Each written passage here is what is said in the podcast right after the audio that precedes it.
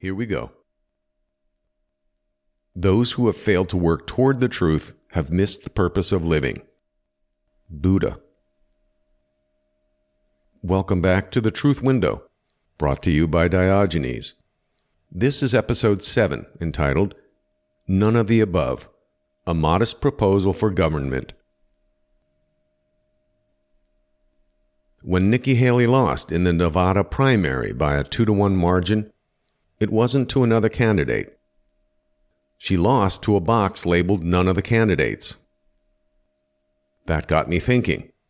Always a dangerous thing. Although a complete embarrassment to Nikki, that event will go down in the annals of American election fiascos, along with the dead man who won in Pennsylvania in 2022. I admit I did start denying I ever lived there after that one. But the Nikki debacle brought about one good idea.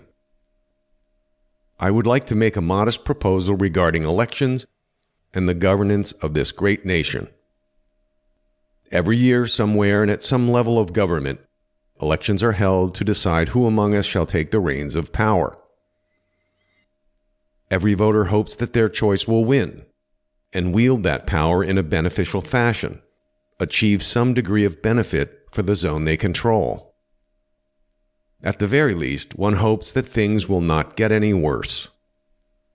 This is true whether the position be as lowly as a single school board member in a small county or as lofty as the President of the United States, deemed the leader of the free world, although that trophy has certainly gotten tarnished in recent years.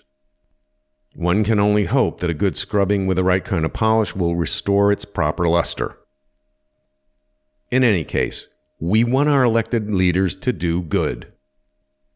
But that presupposes that one of the candidates is good. Toward that end, I am proposing an important addition to be made to every ballot for every coveted political position in the entire nation. Besides the major named candidates, and even the minor ones, there should be a box with none of the above next to it.